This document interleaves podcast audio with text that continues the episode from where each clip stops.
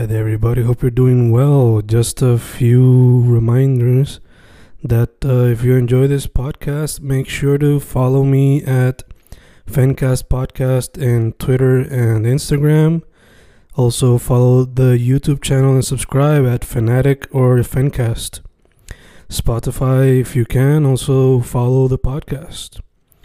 Meanwhile, si les gusta o le interesaría saber sobre mi poesía, poetry, poetría, you can follow me at Fen Correa at Facebook, Instagram, uh, Twitter, Spotify, Bandcamp. And if you want to buy my books in physical form, you can also look for them in Amazon. Just write Fernando Correa Gonzalez and they should appear. Once again, for the podcast, Fancast or Fancast Podcast en Instagram y Twitter, and YouTube bajo el nombre Fanatic o Fencast. Y si le interesa mi poesía, poetría, poetry, Fen Correa en Facebook, Instagram, Twitter, Spotify, Bandcamp y en Amazon bajo Fernando Correa González. With all that being said, enjoy the interview. Thank you. Estamos ahí grabando, grabando, Fencas grabando. Hoy con un artista que le mete a dos cosas que son comunes, lo que son la escritura y el dibujo, pero otras dos cosas que quizás no se ven tan comúnmente en Puerto Rico, las máscaras y los costumes, la vestimenta. Jimena Lloreda Díaz, ¿cómo estás? Eh, todo bien, un placer. Eh, Jimena Lloreda, discúlpame por corregirte. Eh, estoy súper bien. Primero, gracias por invitarme. Estoy súper agradecida eh, de estar aquí. Así que un placer. Y gracias por invitarme. Sí, sí, seguro, seguro. So, ahí yo mencioné brevemente algunos medios que trabajas, pero ¿se me queda alguno o quieres ir en más detalle sobre los que practicas?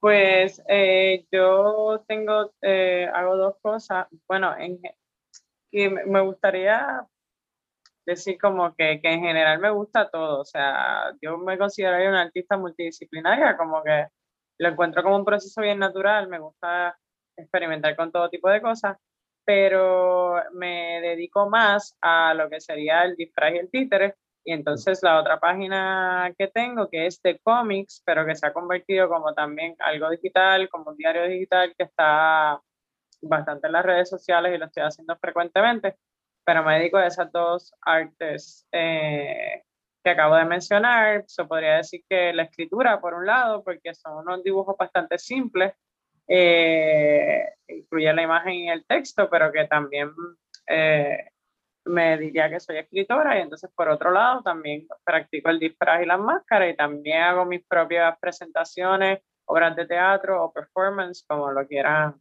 ¿verdad? nombrar. Oh, ok, perfecto. So, te pregunto, ¿qué vino primero de todos los medios?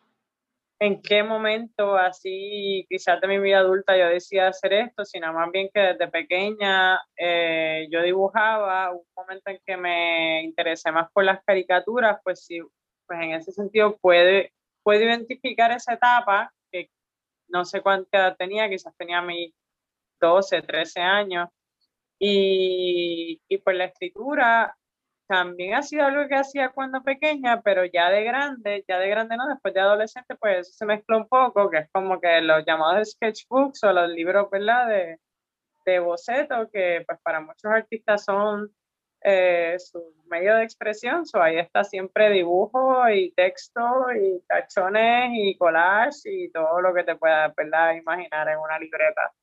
Eso, en ese sentido, pues no, no podría decir en qué momento específicamente empezó eso de dibujar y escribir.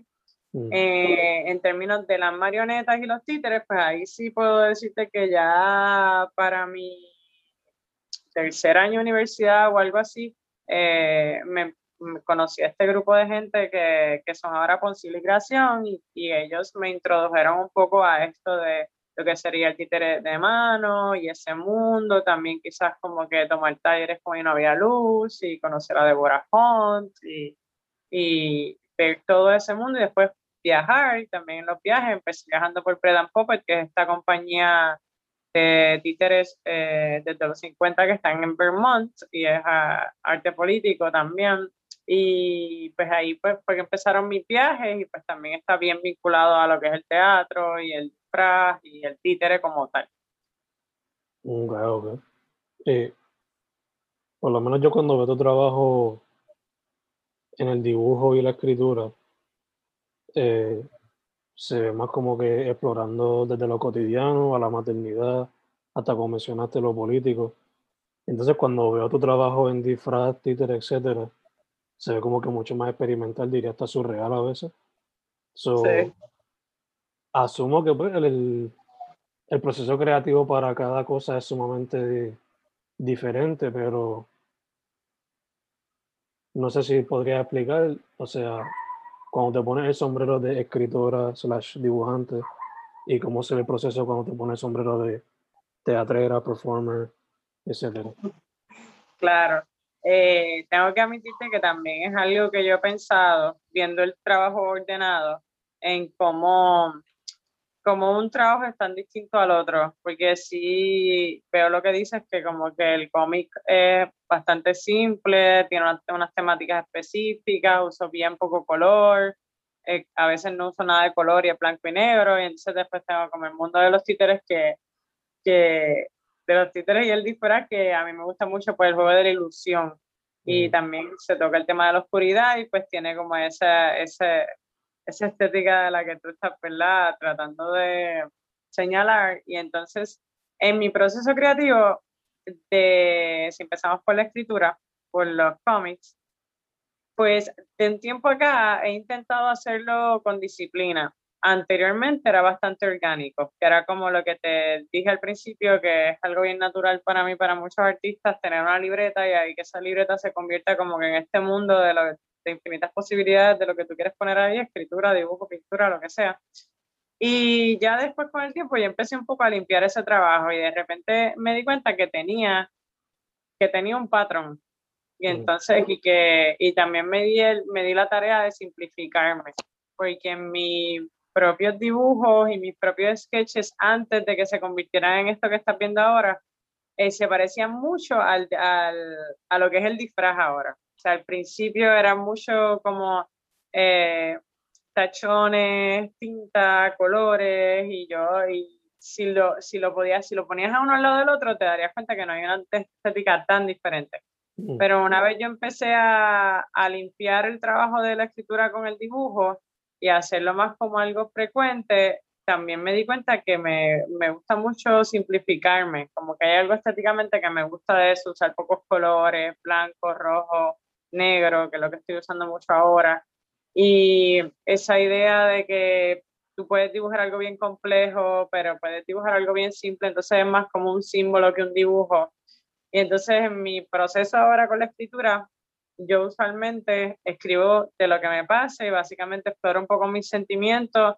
En ese momento a veces está, yo, yo diría que siempre está ligado a lo político porque para mí no hay nada que no sea político, entonces cuando escribo de mí misma, de mi proceso como madre o de lo que ha pasado en Puerto Rico en algún momento, si hubo alguna mujer asesinada o si hablo de incluso de relaciones o de, de, cosas psicológicas o lo que sea, todo eso de cierta forma está vinculado a una historia. So, cuando yo me siento a escribir, eh, es como si fuera un diario, como que yo me siento un poco a veces veo algo y digo, quiero escribir de esto, a veces me siento un poco más una dinámica un poco más meditativa de dibujar, de escribir y así, de repente digo, mira, pues esto, esto me gusta o esto lo quiero convertir en otra cosa. Y a veces, como última opción, que no es lo que todo el mundo quisiera hacer, que es lo que estoy haciendo ahora, pues verlo como un trabajo y entonces de verdad, eh, cada cierto tiempo sentarme y decir, ok, ¿qué voy a, qué puedo tirar aquí? Y ahí pienso, pues vemos ahí también está lo meditativo, que entonces es como que quizás no me ha pasado nada, qué me molesta, qué vi, qué me resultó interesante, en qué momento pensé en algo que era bueno para un cómic, y entonces como que con más disciplina ponerlo en papel. Y eso que yo pongo en papel, que me parece que algo que la gente no piensa mucho, es que eh, tiene mucho proceso de edición. Como que antes de que sea eso que es ahora, que se ve bien simple, porque ahora mismo yo estoy trabajando menos de 10 páginas y lo pongo en social media y es cortito y qué sé yo, muchas veces yo tengo, o sea, tengo procesos de escribir y tachar y tachar y simplificar y simplificar y simplificar y a veces busco la manera más, más, más simple de poner, de expresar eso que estoy poniendo en el papel y pues a veces, tú sabes, ese es como más o menos mi proceso, un poquito orgánico, tirar lo que veo, lo que siento, poquito a poquito organizarlo y después también buscar una coherencia entre frases que me gustaron, entre ideas concretas en general, a veces lo que suelto en el papel es lo más que me gusta de primera y eso es lo que pongo también, eso pasa, eso, eso pasa un poco de las dos. Y es interesante ver cómo la gente reacciona a eso, porque siempre es como, como ese juego entre lo que le gusta a la gente y lo que te gusta a ti. Pero sí, ese es mi proceso con los cómics, con, lo, con las máscaras y los vestuarios y etcétera. A mí me, yo, yo he prestado por alguna razón mucha atención a lo que es el cuerpo y en lo que es el cuerpo completo y la ilusión que uno puede crear con un disfraz. Entonces, eh, de un tiempo acá, también traté de buscarle una estética, entonces me di cuenta en lo que estaba trabajando que me gustaba mucho usar el doble. Y entonces como que siento que siempre esa temática entre como la luz, la oscuridad, el bien, el mal, eh, personajes un poco misteriosos está presente y siempre también en lo del doble también se explora un poco lo de la ilusión.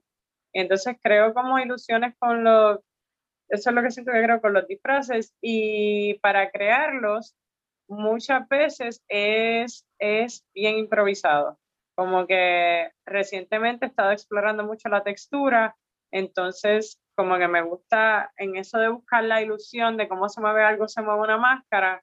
Por ejemplo, me, me, me ha interesado hacer máscaras de comida y entonces, por ejemplo, a veces son medios que tú sabes que, que tienes que experimentar porque yo, he, yo trabajo papel maché, he trabajado eh, cartón, he trabajado eh, foam, he trabajado muchas cosas, pero de repente tú quieres hacer algo de un material un poco extraño, lo que sea, y tú mismo tienes que buscar la manera de, de hacerlo. Entonces, en eso de, de la comida, pues también busco eso mismo, busco como esa ilusión y se vuelve un proceso un poco, es un poco improvisado, siente qué material y qué cosa uso y después eh, cuáles son, cuáles son las, los movimientos que le puedo conseguir ese disfraz o qué dice ese disfraz sin tener que hablar, que es otra cosa que yo busco mucho, que es como, como un tipo de mismo, como comunicarse con el cuerpo.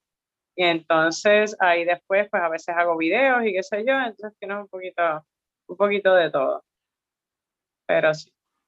Y ese es mi proceso con las máscaras. Yo diría que el proceso con las máscaras es un poco más eh, intuitivo que el otro. El otro mm. puede ser más organizado, etcétera, y este tiene como un proceso más de lo de una danza que hay entre lo que va surgiendo y lo que yo estoy tratando de hacer. Ok, ok. De hecho, te pregunto, cuando veo algunos de los vestuarios, pienso como que esto iría súper cool en una película surreal o una película psicodélica. ¿Se te ha hecho el approach para ese tipo de trabajo o lo considerarías en el futuro? Me encantaría considerar ese tipo de trabajo en el futuro. No me ha pasado todavía, pero me encantaría. O sea, es como te digo, me, me interesa mucho lo de la ilusión, que es como una ilusión óptica también, por decirlo así, que es mucho de eso que se utiliza en, lo, en los psicodélicos.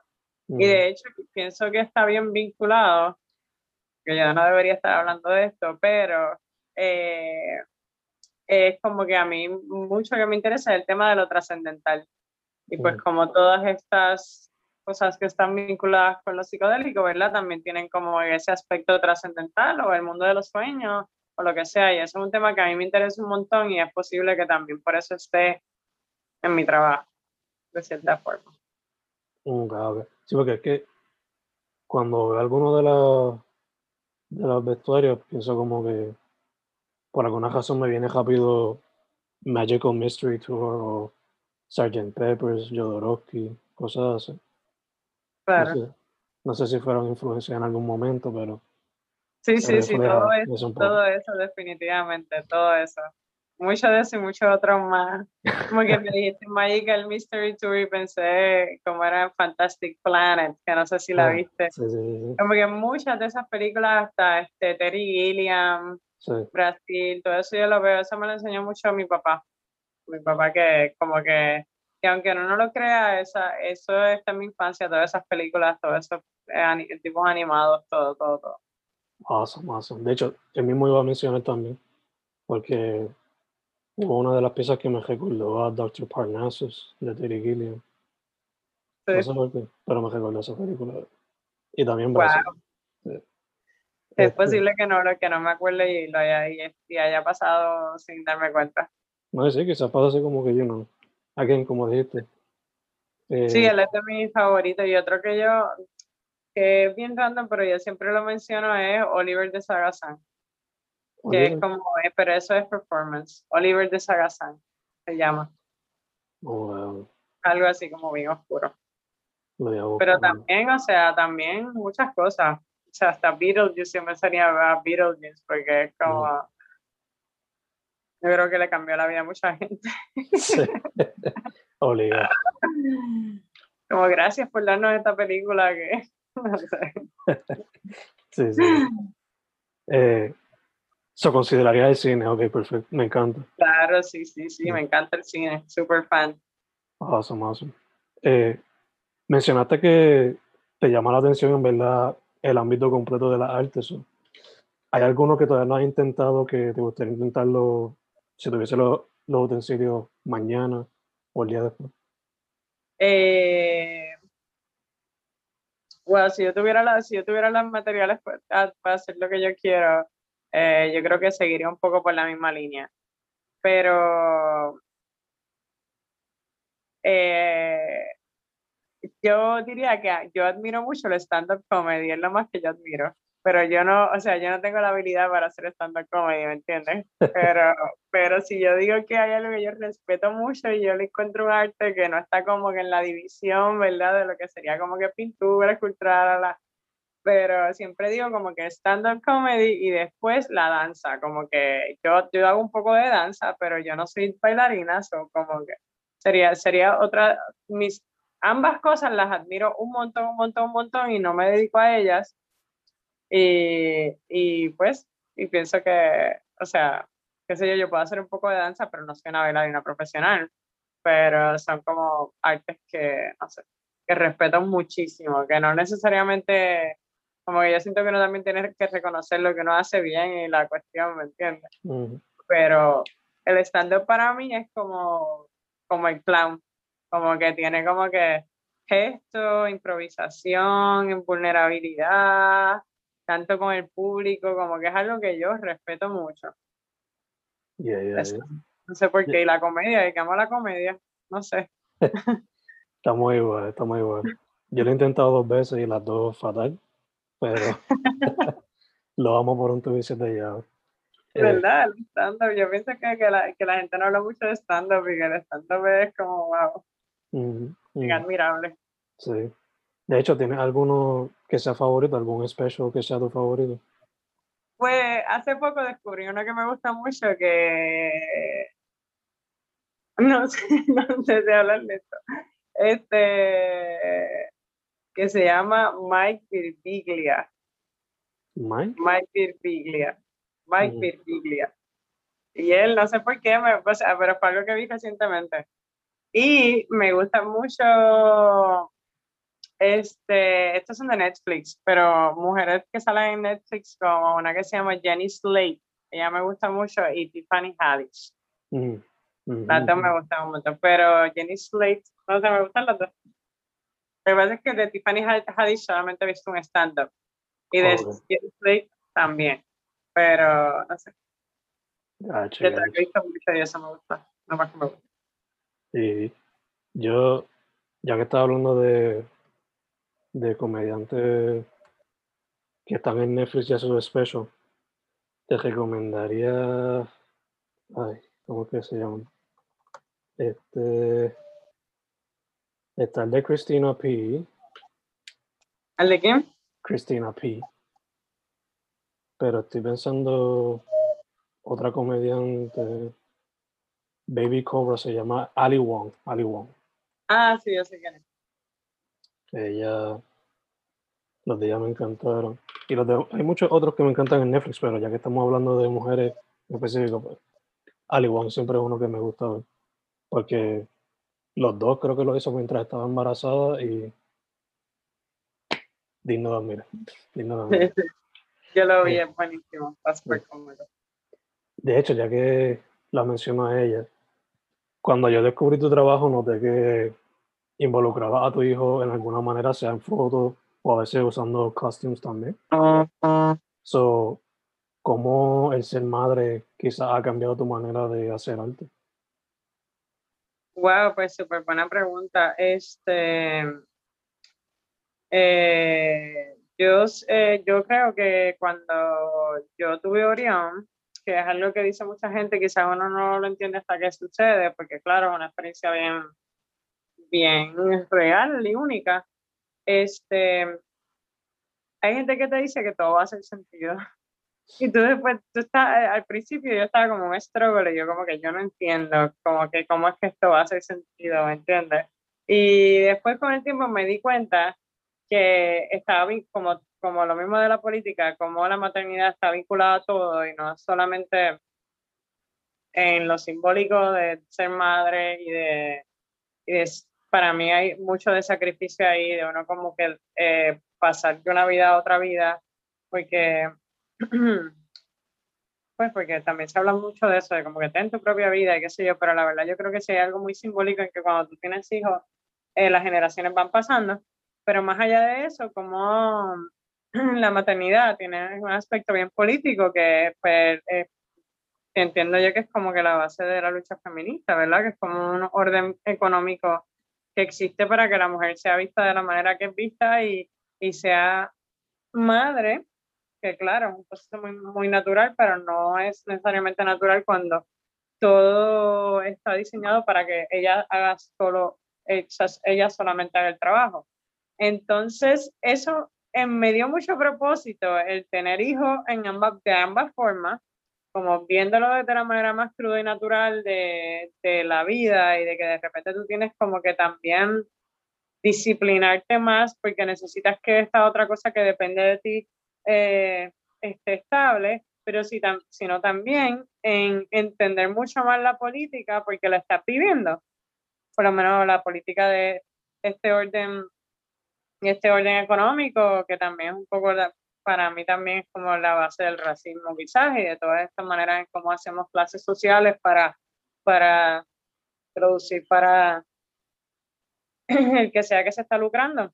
Este, y en ese sentido, pues como que en, en, de tantas formas me dio, yo siento que me dio mucha más estructura y orden. Y, y, esas mismas ganas también de cómo, cómo todo también va incluido en tu trabajo, porque, porque al final la propia vida es, un, es una historia, es un sistema y, está, y se involucran tantas cosas que si tú simplemente documentas eso, va a ser indiscutiblemente político, como todo va a ser político. Y si lo tratas de documentar desde de cierta conciencia, pues más todavía. Y, y pues en ese sentido, creo que por eso también está en mi trabajo, pero está en mi trabajo por ambas. Como que también hay un aspecto de la espiritualidad que yo, que es lo que me interesa, que yo, yo por lo menos veo la espiritualidad como, como la mente humana y ese mundo de imaginación y como que quizás lo distinto a otras personas, pues cuando dicen espiritualidad la gente puede pensar en religión y qué sé yo, pero para mí como que todo ese todo ese mundo de lo espiritual y la mente y lo simbólico y lo que te va pasando, pues también tiene mucho, mucho propósito, mucho significado en la vida. So, obviamente, o sea, para mí el ser mamá también involucra no solamente mi trabajo en lo político, sino que esa parte espiritual de ese proceso de dejarte ir y de darle a otro y darte cuenta que la vida continúa y como que muchas, o sea, que la sienten más cuando tienes un hijo. Es definitivamente como que esa marca de, de vida que pasa con los abuelos también, que es como que nace un nieto, ellos ya saben que están más cerca de la muerte, nace un niño, ya tú sabes que tú estás como que en esa etapa de tu vida donde estás dándole, no sé, estás dando eso a otro y después vas tú y mm. después van los nietos, estás como que directamente en ese ciclo. Mm. Y pues para mí eso también, ah, todo, y decir como si no fuera porque él, nació, muy probable, seguramente, claro, no hubiera pensado miles de cosas que pienso ahora y no estaría donde estoy ahora mismo porque aprendes, o sea, el nivel de aprendizaje es impresionante. Eso ya. No, sí, de hecho, eso, eso, es lo que te iba a decir, como que asumo que fue una experiencia súper eye-opening y no quizás cambió tu perspectiva por completo, pero algo de ella cambió. sí, eh, claro. Te quería preguntar también, ya que a veces él participa, sea en fotografía o en tu propio trabajo, le estás viendo ya como que quizás el toque artístico él, como que está presentando alguna inclinación por eso. ¿Cómo es, perdón? ¿Me puedes repetir? ¿Has notado quizás alguna inclinación de su parte como que de pintar o aunque sea las paredes o cuando vemos dibujando? Pues todavía no, todavía no. no. Pero eso igual es súper interesante porque porque no somos lo mismo. o sea, como que yo siento, por lo menos por ahora, él es bien pequeño. No sé qué va a pasar, pero él es bien físico. Yo siento que le, quizás, si tuviera que adivinar algo, pensaría en deporte o en otra cosa, pero como que no, no, no presenta tanto interés por pintar. O sea, por, no sé, o sea, vamos a ver qué pasa, pero sí, pero sí lo veo más como, sea, es como que, pues, pero eso edad, como te digo, no podría, yo no podría predecir nada ahora mismo. Sí, sí, sí. Todavía le falta, me falta. Sí, sí. sí, eh, pero yo estoy bien consciente de eso, de que, o sea, de que ellos vienen con su propia, su propio mundo, ¿me entiendes? Sí, de hecho. Trata de darle todo lo que no puede y, y ellos también toman decisiones, tú sabes. Sí. Eh, Dicho eso, llevas bastante tiempito ya en lo que es la escena del arte, sea por el, cómic, la escritura de dibujo, o sea por el teatro, performance, los disfraces, etc. Que sí que. Eh, que lleva ya en, las, en esos ambos, en esos mundos de la escena de Puerto Rico, so, basando en tu experiencia, ¿cómo ves el arte en Puerto Rico en general? Ah, pues fíjate, esta es una, esta es una pregunta que me habían hecho otra vez y yo pienso que yo he viajado bastante, yo de verdad, por mi experiencia, no, no tengo todo el, ¿verdad? la información para ponerlo de esta manera, pero yo de verdad pienso que Puerto Rico eh, se destaca en un montón de cosas y que, y que es impresionante porque es una isla. Lo he visto también en el mundo, en el mundo del arte, donde no, quizás no ha estado tan expuesta a tanta variedad, porque yo siento que aquí en Puerto Rico, ya sea en baile, ya sea en, en, en, pintura, ya sea en teatro, ya sea en cualquier división del arte, yo siento que, que se destaca un montón y que aquí yo he visto de las mejores cosas que he visto comparándolo con arte internacional, pero yo también pienso que, que hay cosas buenas en todas partes, que también como que pensar en Puerto Rico en particular en el arte, como que sí sería de una manera comparativa, pero yo diría que pues esas posibilidades están en todas partes, solamente uno tiene que llegar y ¿verdad? encontrar a la gente adecuada.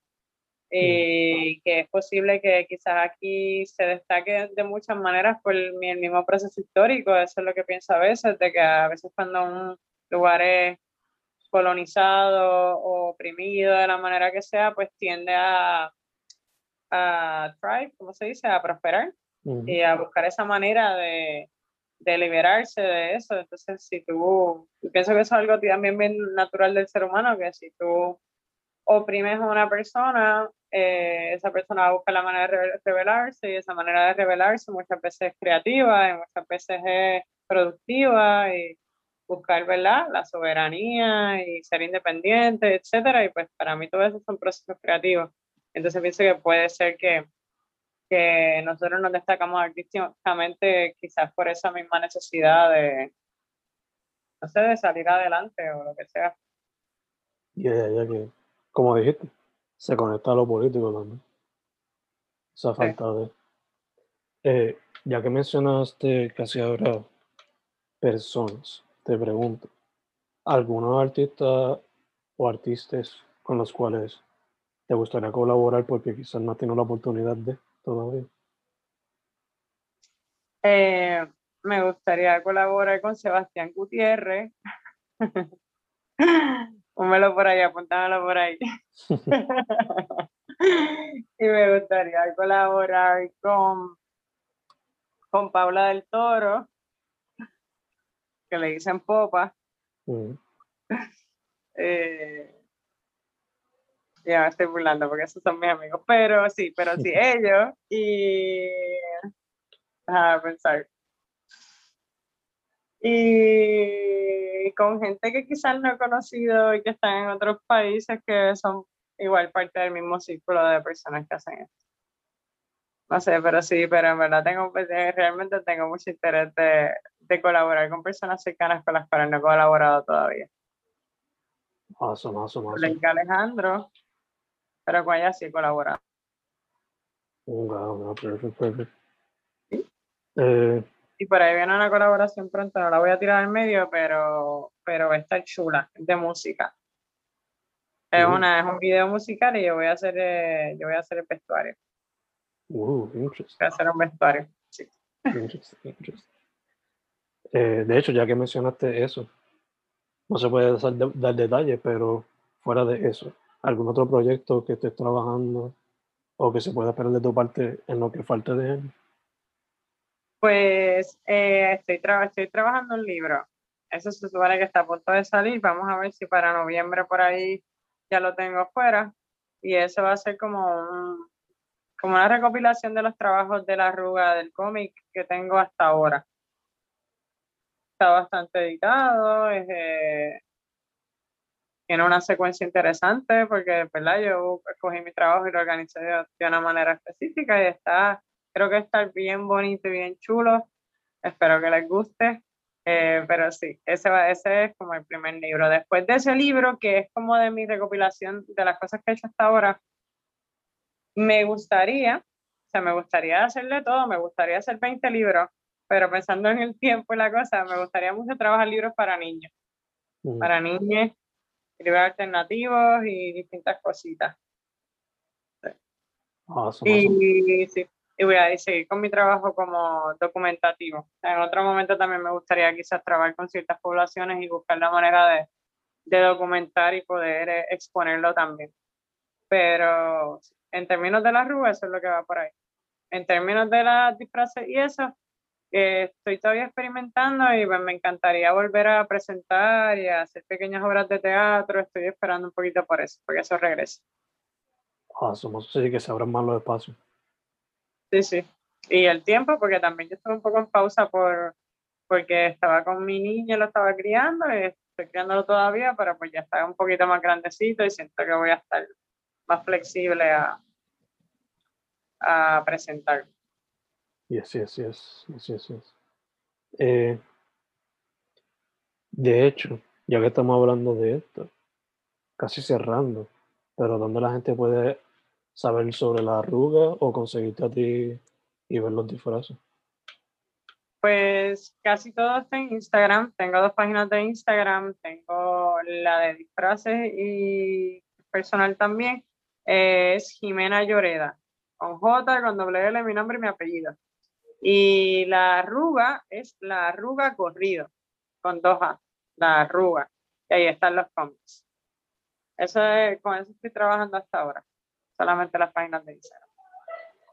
Perfecto, perfecto, perfecto. Pues, Jimena, primero que todo, antes de cerrar, thank you. Gracias por decir que sí para la entrevista. Gracias a ti. Segundo, salud, en lo que salimos de esto poco a poco. Y tercero, para adelante, en verdad que me encanta tu trabajo en ambos ámbitos, sea el cómic o sea más lo de los disfraces slash performing. Y en verdad que me gustaría cuando vaya a tirar el, el librito y los futuros libros, estaré pendiente para conseguir uno. Eh, y ya, en verdad que looking forward para ver también el video. Quiero ver cómo se ven los disfraces y quizás se puede ser hasta el first step para algún futuro cortometraje o largometraje. Gracias un montón. Gracias un montón, gracias por invitarme y en verdad, lo mismo para ti, sigue para adelante. Otra cosa que me encantan también son los podcasts, no lo mencioné, porque me, me, te tiré primero el stand-up, pero, pero me gustan mucho los podcasts y los respeto un montón por todo el proceso documentativo y todo eso. de verdad, gracias. Y lo mismo para ti, un montón de éxito y salud y muchas cosas buenas. Gracias, gracias, gracias. Su nombre, Jimena Lloreda. Hace cómics, escribe, dibuja, hace disfraces, títeres, performer, máscaras también. Y en el futuro quizás más cositas. Todo depende de cómo se lo permita el tiempo. Jimena, vez más, muchas gracias. Gracias a ti.